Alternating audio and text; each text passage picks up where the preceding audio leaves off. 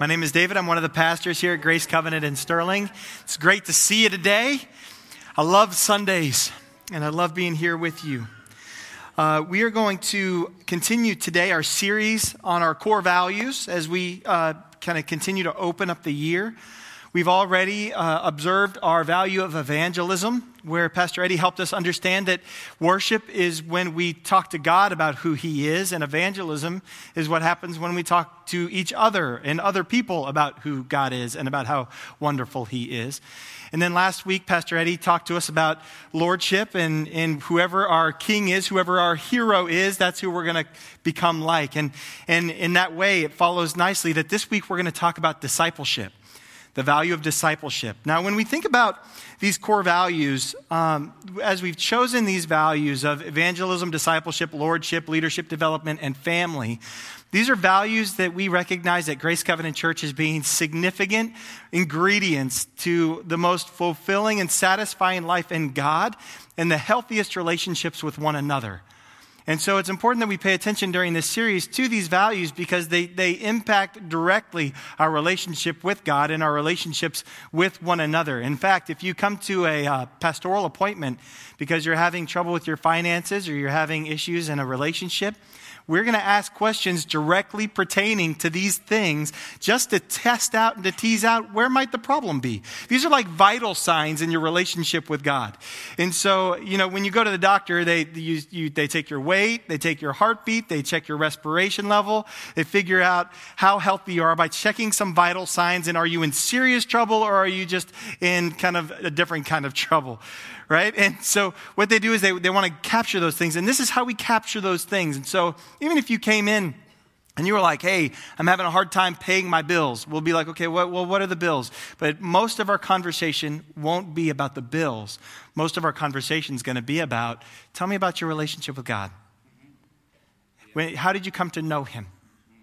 Do you, do you, do you relate to God on, in any way on the regular basis? Tell me about your relationship with your family.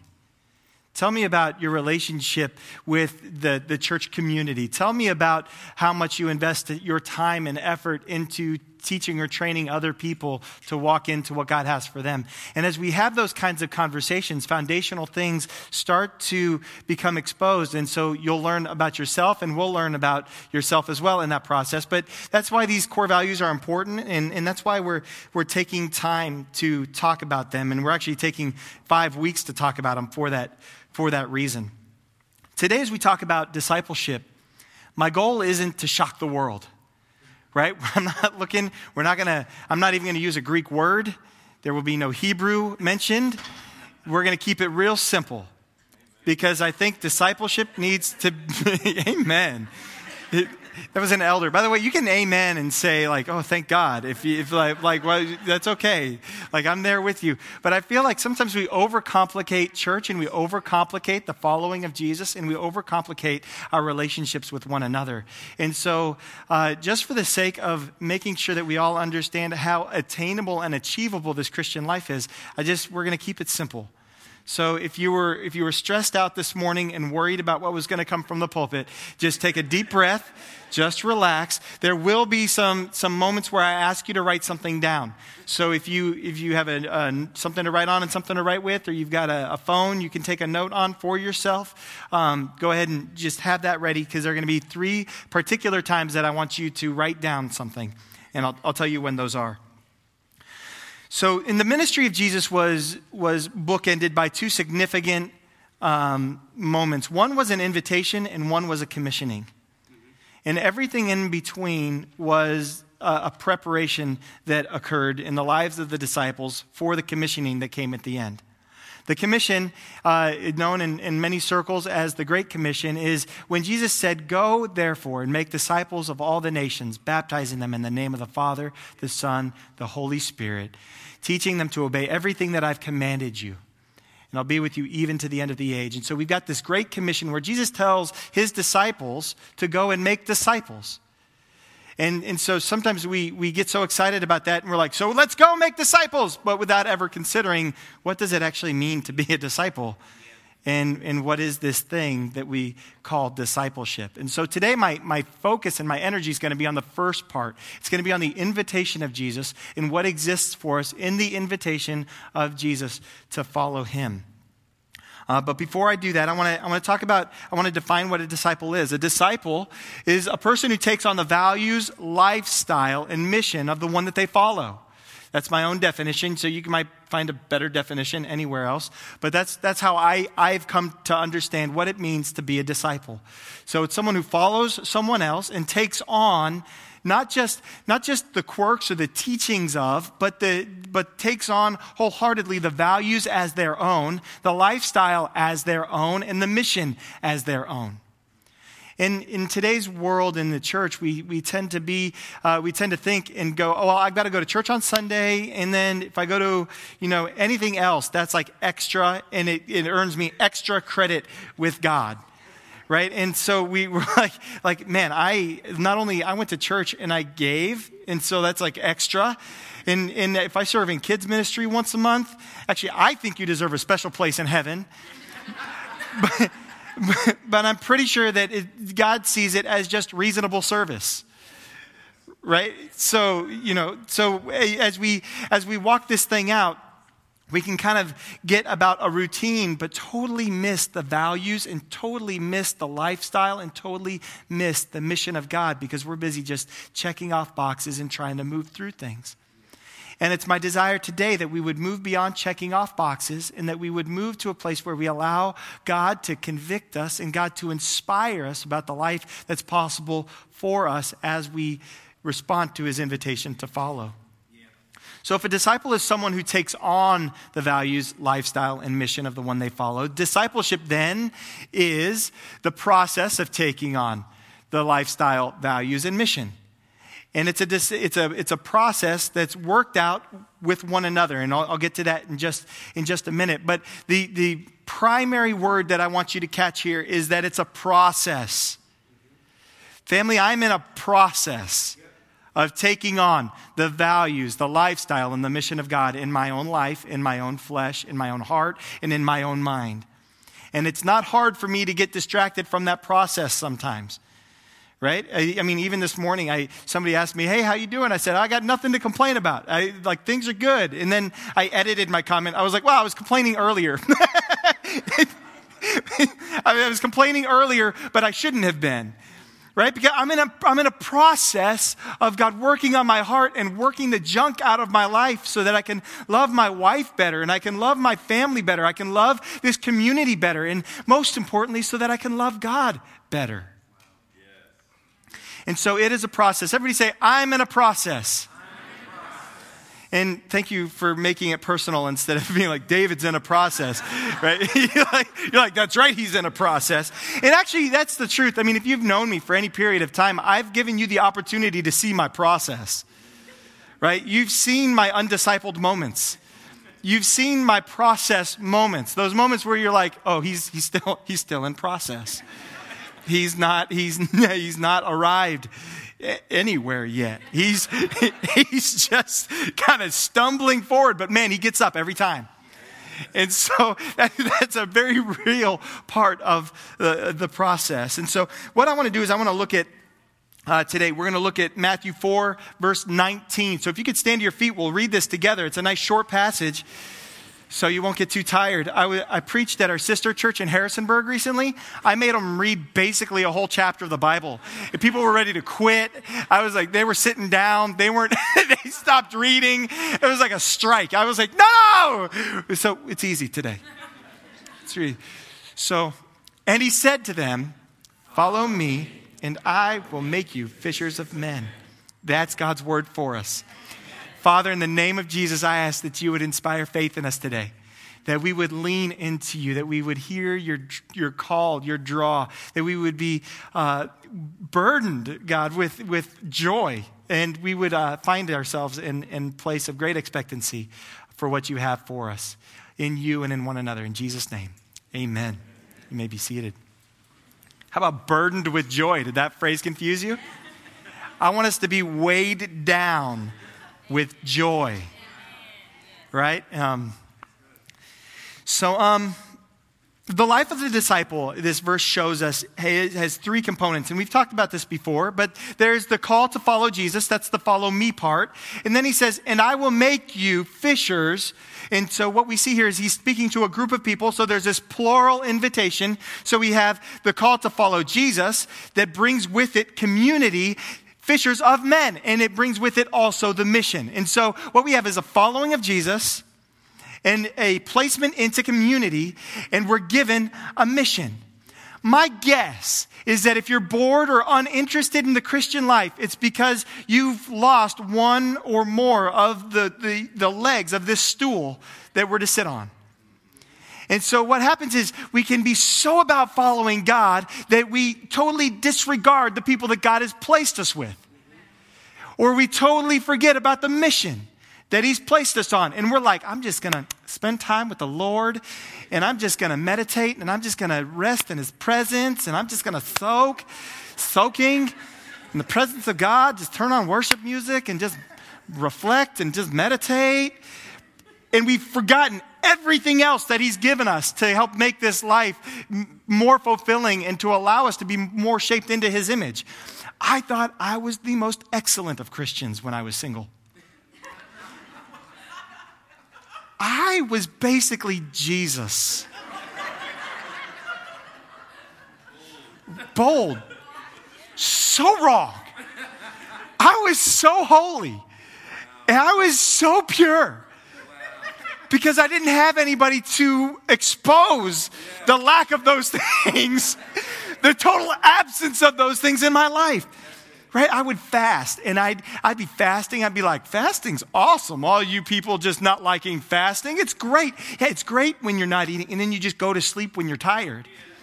It's a whole other thing when you're fasting and you haven't eaten all day and you come home and you've got, you know, someone to engage with. Who's the most awesome person on the face of the earth?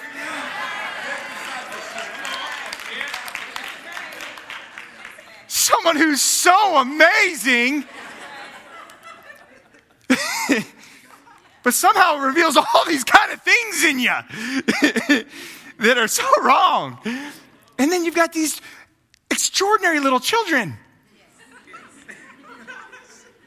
that you just want to punt.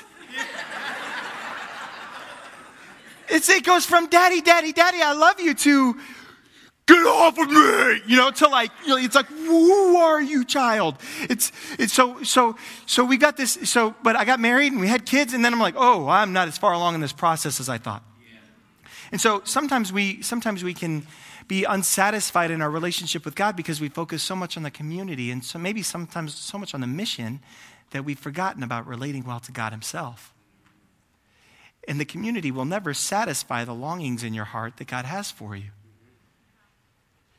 The community of God will, will, will stir you, will encourage you, will call you up, will challenge you. It'll agitate you. It'll make you aware of, of your places of sinfulness. It'll make you aware of your places of selfishness. But, but only God can truly satisfy that longing. And some of us, we've got God in our community, but we don't have the mission. And, and so we find ourselves kind of, kind of bored with the same old, same old because it's built around us and it's missing a, a really incredible, uh, really uh, important uh, part of God's invitation to follow Him. So his invitation includes these three parts. And so I would just ask you to consider as we go through this message, which area are you, are you weakest in and where might God be calling you to lean into in this time, in this season uh, of, of life? Maybe you're weak in the relationship with Him, and, and God's going to breathe on that, and He wants to invite you into a, a deeper relationship with Him where you would be comfortable laying your heart open before Him and, and give Him access to lead you and to guide you. Maybe you've, you've tried to live this Christian life without, without people because you've been hurt before and you're not sure if you can trust again. Somebody said something careless or somebody, you know, not meaning it, or maybe somebody really came after you with guile. Somebody really was malicious towards you. And, and just as a self defense mechanism, you put up some walls and you've been staying away from it. Maybe God's inviting you back into the community that He's, he's, he's desiring to place you into. And maybe some of you, you've got those first two things down but you haven't yet engaged in the mission because it's scary. Right? This, it's scary to go show love to people who might not love you back. it's scary to go to go engage people with with compassion and mercy who might not be compassionate and merciful back towards you and so you've been holding back so just consider that as we go as we go through this um, two without three of these things even one of these things it's like it's like um, i don't know it's like hickory dickory and not saying the third one. It's stressful right? It's like abc one two and we'll just move on. And then and then you know it just it just gets stressful. You're like no that doesn't make sense. That's like chips without salsa right? It just it just doesn't it just doesn't work. Um, so what i want to do is i want to look at first uh, i want to look first at what it means to follow jesus to respond to that invitation to follow me and so it's in following jesus that most of what we long for is realized I'm talking about the deepest yearnings. I'm not talking about the surface level things. Yeah. I'm not talking about the fact that, you know, like I'm, I'm really jonesing for a, for a, what are those donuts they were eating out there? Why am I blanking? Krispy Kreme. They're selling Krispy Kremes in the gym, right? And so, so like that's been on my mind all morning. That's not the kind of longing that Jesus talks about satisfying. that might come also later but the, the, satisfy, the satisfaction and, and the longings that he satisfies are the ones that have to do more deeply with our purpose and our meaning and our place. Yeah. Who am I? Why am I here? I drove by a, um, a car dealership, um, and, and it said, uh, The purpose of life is to make purpose of life. And it's like, ah, you know, okay. Like, you could make purpose of your own life. You could. And, and you could live your whole life making your own meaning out of the existence that you have. But I also, like, I'm unsatisfied with that for my own life because I've seen the meaning that I've placed on things. And with my limited amount of experience, even with all the great people around me, I tend to make wrong meaning of things. My feelings are, are wrong. My feelings can get askew. I can emphasize the wrong thing and downplay the right thing. There's nothing comfortable about, I'll just tap on marriage again, right? There's nothing comfortable about, about, about much that comes in marriage, right? It's not easy. And that's why marriage can get messy. It's just, it's just not easy because I'm a mess, right? Somebody, you can amen. That's, that's cool.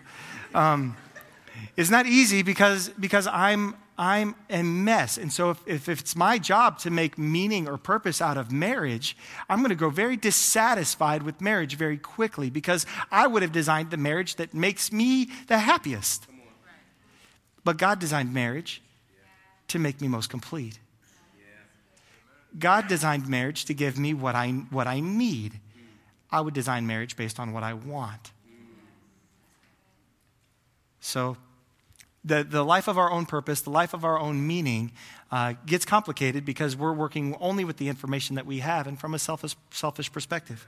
And what we have in Jesus is a, is, a, is, is a God. What we have in Jesus is, is a person who will give us the, the meaning that we were built for the purpose that we were created for and he'll satisfy those longings because he's the one who put them there in the first place. Ecclesiastes 4.11 says that eternity is placed in the hearts of man. That is what drives man to explore space and to, to search the oceans and to climb mountains and to walk across antarctica. It's because eternity is placed in our hearts and so we're constantly looking out for meaning and looking out for purpose and looking out to, to be satisfied and to get something to fill us up and it's a longing that was placed there by God so that He Himself could fill it up in us. Jesus would take these fishermen, prostitutes, criminals, insecure people, overly secure people, and turn them from all of those kinds of things into revolutionaries who would go out and carry a message of love and they would carry a message of compassion. They would carry a message of that was convicting. It's a terrifying message to say that there's a God in heaven. Have you, have you, sometimes I just, I, I, I think back on things and I'm like, it's no one, I'm not surprised that governments don't want churches operating. Because it's most comfortable to be in charge when you're the, the most in charge. And it's a terrifying thing to think that there's somebody more in charge than you are. and could wipe clean what you're in charge of at any time. Right? It's kind of an insecure thing, right? And so if you're a government, and you're trying to create order and you're trying to create all these systems to serve and like protect and like let's say you're the best government ever and you're just all you want to do is help people and keep everybody happy, but there's someone outside of you who's more powerful than you. That's that's terrifying. And so at work it's just frustrating.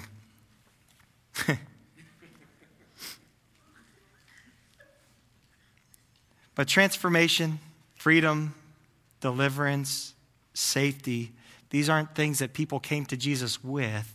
These are things that happened as people joined Jesus by following him. You know, to these fishermen, he's like, hey, come follow me and I'll make you fishers of men.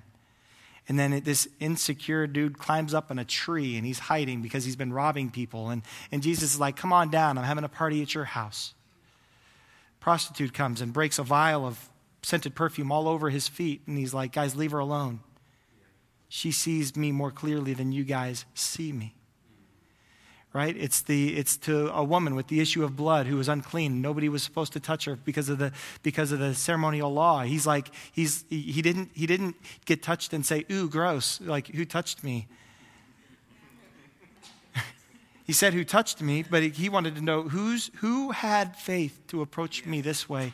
And no issue was made of Jesus to this woman. In fact, if the narrator hadn't told us that she had an issue of blood, we wouldn't have known. Because Jesus responded to her the same way that he responded to everybody else by meeting their greatest need. And so, if we're faithful to bring to Jesus our greatest need, he's faithful to uh, address our, our greatest need. It's something that happens in the process. This, this fulfilling, this, this satisfaction, this longing fulfilled is, is realized as we follow Jesus. It's not something that's realized immediately and forever, and you never have to reapproach it. It's a, it's a following of Jesus. It's a commitment to saying, hey, I'm just going with you everywhere that you go for as long as you're going. It's not, I'm going with you to, you know, 7 Eleven and then I'll figure it out.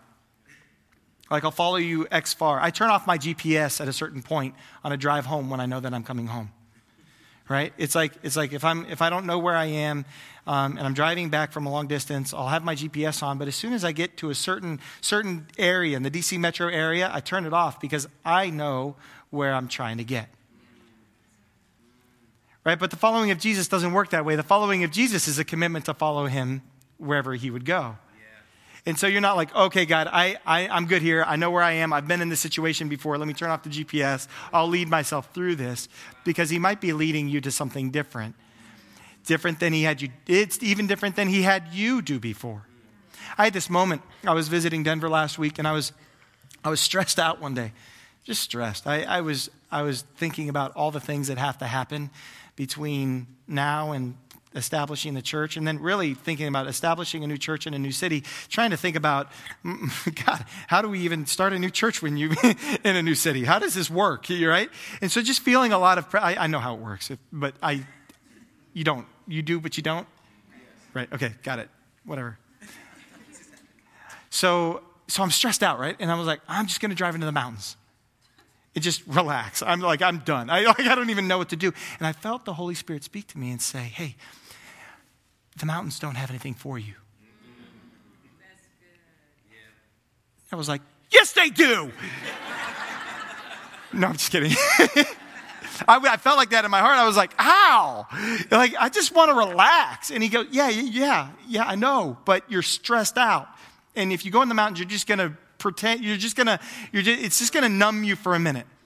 Family, I just want to let you know ESPN doesn't have anything for the dis-ease in your soul. Uh, you know, that, that bad relationship that you want to go back to doesn't have what you need for the agitation in your soul. That, that bottle doesn't have the, the medicine that you need for your soul. Alcohol doesn't have what you need. In going back to it and going back to it and going back to it isn't going to satisfy those deepest longings, those deepest, and, and bring balm and healing to those deepest agitations in your soul, that's something that God desires to do alone. And so here's how it, here's how it worked for me. Um, it, I, I was like, okay, well, I guess I'm going to go to Starbucks and get some legal drugs and caffeine, right? Like some sanctified. No, not legal drugs like weed. They don't sell that at Starbucks. That's not at Starbucks. It's Denver, so I got to qualify it.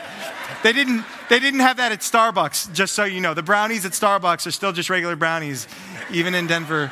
In case you, in case you're wondering, it's not. Yeah. So it was like I was gonna go and just get caffeine, that legal drug. So, wow. I'm in a process. So I go and I, I sit down and I'm like, I, and I just start journaling and start talking to God, just, you know, in my heart and reading the Bible. And I'm just like, God, I'm just anxious. And I don't, and then as I began to, to hand over my burdens to Him, peace came to me. And then I felt the Holy Spirit just kind of prompt me, just say, hey, David, you can go in the mountains now if you want. Because just an hour and a half earlier, the direction from the Holy Spirit was don't go to the mountains. You need time with me. You don't, you don't need to distract yourself. You don't need to numb yourself. You don't need to hide yourself. You need to come and get healing. You need to come and get perspective. You need to come and get filled up. Now that you're filled up, go ahead and go in the mountains. Do whatever you want. So I didn't go in the mountains. I was like, I didn't, I didn't need them anymore. They were good over there, but I didn't need them. And maybe that's what your journey's like with alcohol. You've been going to alcohol for, to, for relief, to hide in, to escape into. Maybe God's saying, hey, not today. Yeah. Not tomorrow. Come to me. Yeah. And then he's like, okay, go ahead and have a drink. And you might find that you're good. Yeah. That's good. Yeah. You might just find that you're good because you've got what you really need. So you can fill in whatever your kind of go to is, whatever it is that you go hide in with that analogy. Um, I, I, hide in, in ESPN. I've actually blocked most sports sites on my phone because I would just disappear into it. Good sanctified sinfulness. right? The kind that nobody will call you out on. Because it's like, oh, yeah, he's just on his phone all the time. He must like be reading his Bible. no. Okay, so we got to keep going. We got to keep going. So, um, so let's talk about let's talk about this together component. Follow me together. Um, God's design for discipleship is relationship. Now there was a there was a mmm, which was good, but I imagine that there were some groans I didn't hear. Mmm. Like there's mmm, it's relationship, and there's mmm, it's relationship. And so, so you may have felt one way or the other. If you're an extrovert, you're like, people! if you're an introvert, you're like, oh, dear God, can I just get Jesus? And can, we, can we just have him, please? Discipleship is not a ministry, it's not a class, it's a commitment to regularly encounter Christ and to live with and among his people. He called them together very much on purpose because he knew that they would need each other. He called them together because he knew that they were going to learn as they followed Jesus individually, but then as they saw one another following Jesus, and as they encourage and challenge one another and reveal aspects of one another's soul that wouldn't be revealed otherwise unless they were doing it together. I'll tell you some of the most beneficial conversations I've had in my walk with Christ have been with Pastor Eddie when he's called me out on stuff that only he could see because he was the only one walking with me close enough to see it. And it's awkward when it happens. It's tough. You just kind of want to burn the building down just to cause a distraction, right? And you're like, he's like, hey, we need to talk. And I'm like, oh, fire! like, oh, did you hear that? I think, I think there's a fire engine coming. Go outside and check. Um, diversion. Um, it's because I've walked closely with him enough that, that, that he was able to see it and he had enough courage and enough love to tell me about it. But um, so as we talk about relationship, there are three kinds of relationships that I want to touch on very briefly. Uh, and, and, if you've been in church for very long, you may have heard about these kinds of relationships. Some people call it a Paul, a Barnabas, a Timothy. Um, I'm, I'm calling it those with more experience instead of old people. I really labored over that word, like those with more experience. These with more experience. Um, these with more experience are, are those who have been there before. J.C. Sherrod is somebody with more experience than me. He's been following Jesus for a long time. How long have you been married? 29 years. There's a, there's a pastor, Duke Bendix, has been my pastor my, my whole life. And like walking with them helps me see well what's, what's coming. And they can also see what's coming in my life and they can help me. And I'm so grateful for the times that they've stepped in and intervened, interceded into my life to help give context to where I am. Because I didn't understand maybe the decisions that I was making, the effect of the decisions I was making, the long term trajectory of, of the results of the decisions that I was making. Um, Megan, Megan actually, I, we, we were talking earlier in our marriage, and we decided that there were some people that she could call if I was acting foolish. And, and they, there were people that I was safe with it was like, you can call them and tell on me, and, but, but just them. and there were people that I wanted to be proud of me and people I was scared of, but people that I couldn't, like, get around. You know, like, because you know who you can lie to. They were people I couldn't lie to. And so every once in a while, I'd get this call out of the blue. And he'd be like, Hey, David, how you doing? I just thought I'd call and check in on you. And I'd be like, shoot. That wasn't internal, that was outside, that was out loud. It was like, I messed up, didn't I? And they're like, oh, you real messed up. I was like, okay, let's talk. What's wrong? My soul is jacked up.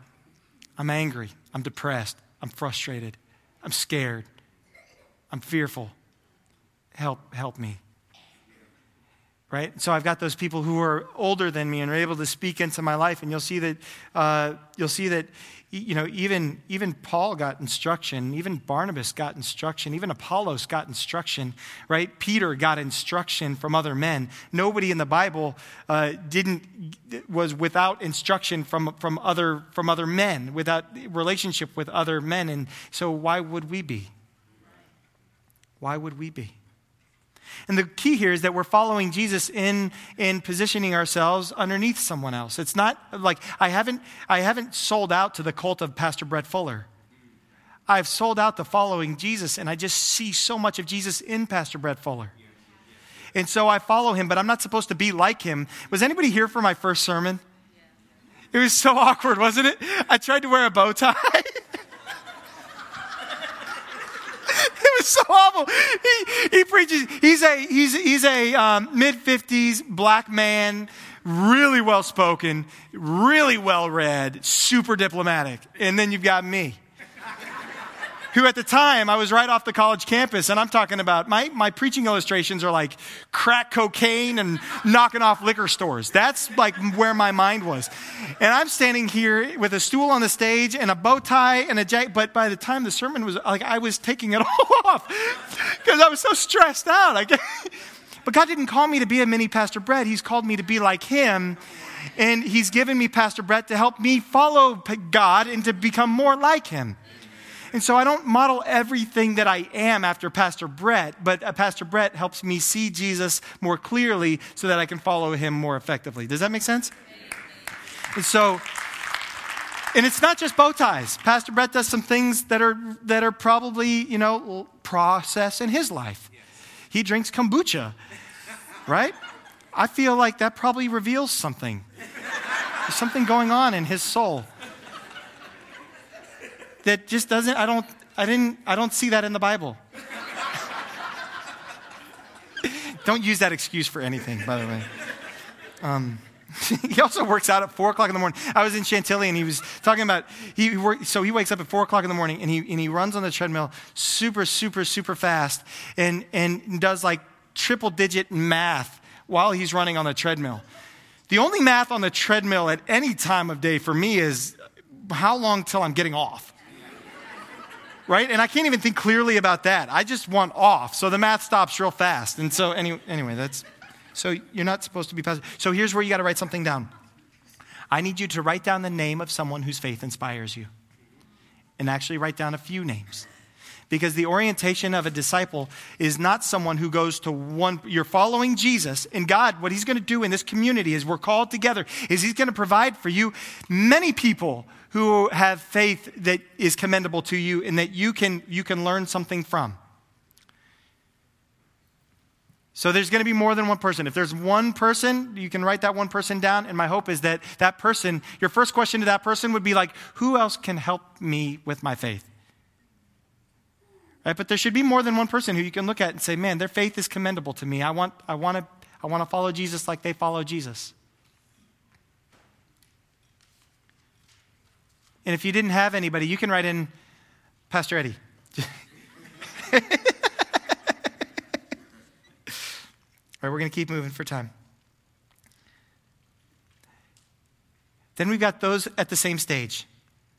In this community of people that God places us in, they're going to be those who are at the same stage as us. I think that this is a big part why, of why many of us don't advance in our relationship with God is because we, we, we stay out of the relationships that would have the most for us. And those are, that's, that goes for the, for the previous relationship, but that, that, it certainly goes for this, this peer relationship where we're at. And, you know, where, where you can have, where, where you can go and have fun and have a party and go to a cookout and hang out at the pool and, and do whatever it is that you're doing. Um, but also allowing that relationship to get into the deeper things of life in, in, in, in sharing what are my struggles right now and, and what are your struggles right now and wh- how can I help you in your struggle and how can you help me in my struggle?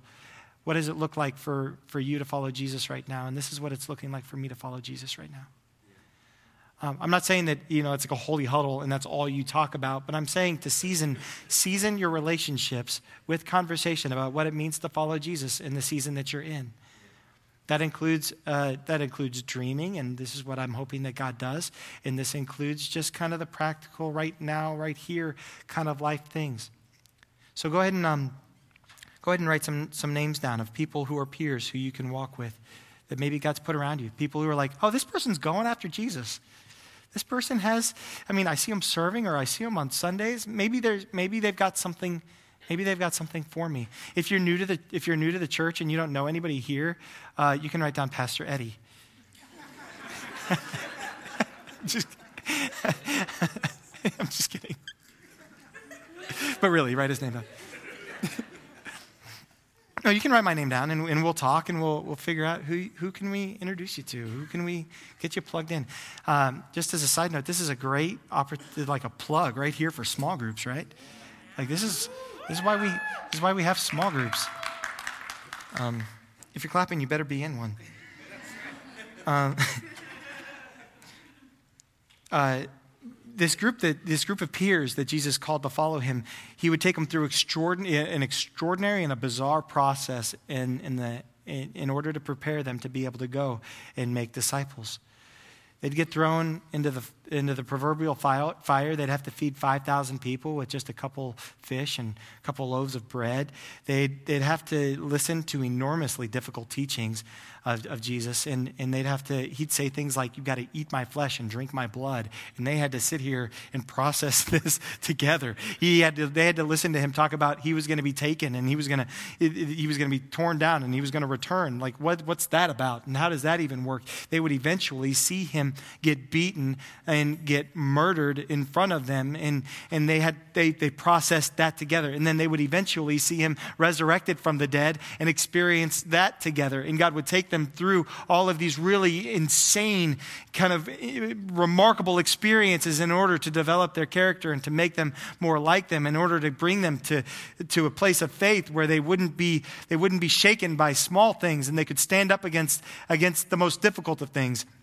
And so here they are. And, and maybe, maybe for you, you, you haven't had to feed 5,000 with two loaves and two fish, or five loaves and two fish, but, but maybe you've been at a place where you couldn't stretch your money and you weren't sure how you were going to pay your bills. Maybe that was yours. And maybe, maybe you've been in a community where you've experienced cancer or the death of a loved one, or you've experienced, uh, you know, a severe, severe illness or injury, and, and you've gone through that together. So you might not have gone through the exact experiences that Jesus took the disciples through, but Jesus most certainly has brought you through circumstances and situations where he intended for you to be balm to the community and the community to be balm for your soul as well. And if you're not living in community, then you missed out on an important part of the process of the difficulty that God took you through. So let's talk about uh, those who are still growing, those that are younger than us in faith. Now, let me say that any given time, I can learn from anybody my children are teaching me about a relationship with God. And there are people who in our foundations class have these revelations and these ideas, and they bring them to me, and I'm like, man, I never saw it that way. I love discipleship because when I'm train- when I'm teaching somebody to read the Bible, or when I'm teaching somebody to to like think think biblically, right? They they'll bring these ideas back, and I'm like, my goodness, I had no idea that was in there. You know, this, this, uh, this one girl brought me this idea one time. She was reading about Moses and the burning bush. And you know, you see the burning bush? And I've preached on that. I've used the point. I acted like it was mine. I gave her credit the first couple times, but you'll, you'll, and then it, yeah, stole it. Possession is nine tenths, right? Or not. That's not in the Bible either. So, so she's like, hey, Moses comes up on the burning bush, but the bush wasn't being consumed. She goes, I feel like God was telling Moses that I'm going to use you just like I'm using the bush, but I'm not going to burn you up. And I was like, dang. Go ahead and read that Bible. It was super helpful for me. Thank you, Sarah, for that revelation that I've stolen.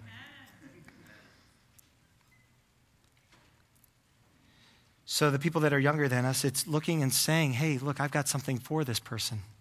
It happens in business all the time, right? In certain communities, you, it happens in business. People see somebody and it's like, I'm going to take interest in you. I'm going to bring you up. Reggie, you can go ahead and come forward. But you can, you can, um, you can you can see somebody and you go, I've got something for you. I can help you process this. I can help you through this. Hey, young couple, I can help you get through this. Hey, struggling person, I can help you get through this. Hey, finance person struggling with finances, I can help you get through this because I've been there, done that, got the t shirt, and I made it.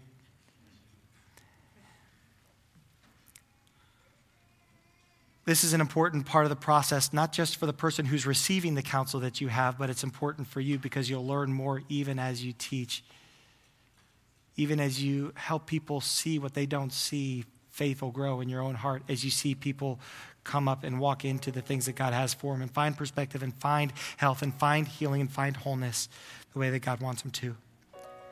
And then we're given this mission, and the mission is that of changing the world. We're going to change the world, y'all. I know we don't, we don't speak this way a whole lot, but like, like he gives us this mission to go and make disciples of all nations. And all this is the process that prepares us to be able to do that. And a big part of the reason that the world hasn't been changed is because we haven't given ourselves to his process. We haven't given ourselves to follow him. We haven't given ourselves to relationship with one another. Or we haven't given ourselves to the mission of going and bringing other people into this life changing, transforming, um, purpose giving relationship with Jesus.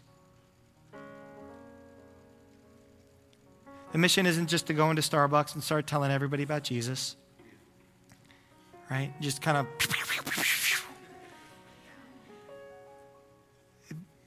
But it's to go out and love people well and show them the love of Jesus and invite them into a relationship with Him. The call of Jesus is to go and make disciples of people who hear the invitation of Jesus to follow and to live in community with one another and to invite more people into this community. Thank God the disciples didn't just keep to them their own community. Or we wouldn't be here. We're here today as a direct result of them being faithful to the commission that God gave them. And we have the opportunity to be faithful to the commission that God's giving us. As we are disciples, to then go make disciples. That's the mission is not just to get people into church, it's to invite people into an invigorating relationship with Jesus where their purpose is realized, where their soul's longings are satisfied, and their relationships are brought in that help them experience the first two more fully than ever before. Father, in the name of Jesus, we love you. We thank you for this invitation. God, I ask that you would awaken us to your invitation, not just to be churchgoers, not just to be church attendees, not just to uh, occasionally put something in the basket or, or occasionally attend a special event or, or give something to a food bank, but God, that we would, we would hear the invitation to follow you with anticipation and excitement for what's possible.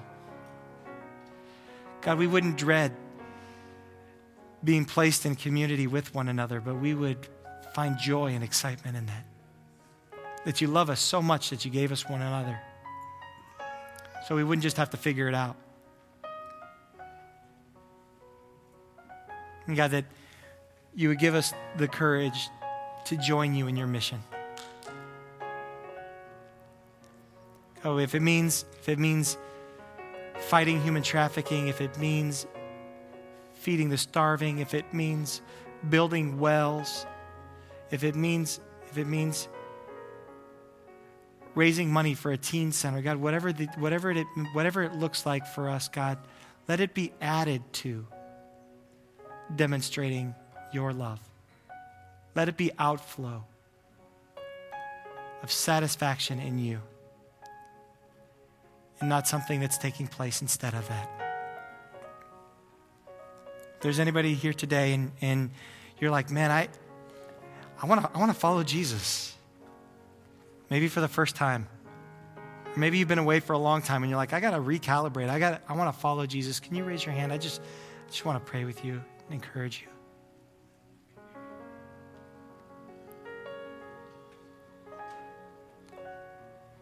It's all good. So, Father, help us all to follow you today, to follow you tomorrow, and to follow you wherever you would lead, that we wouldn't hit the end button too early.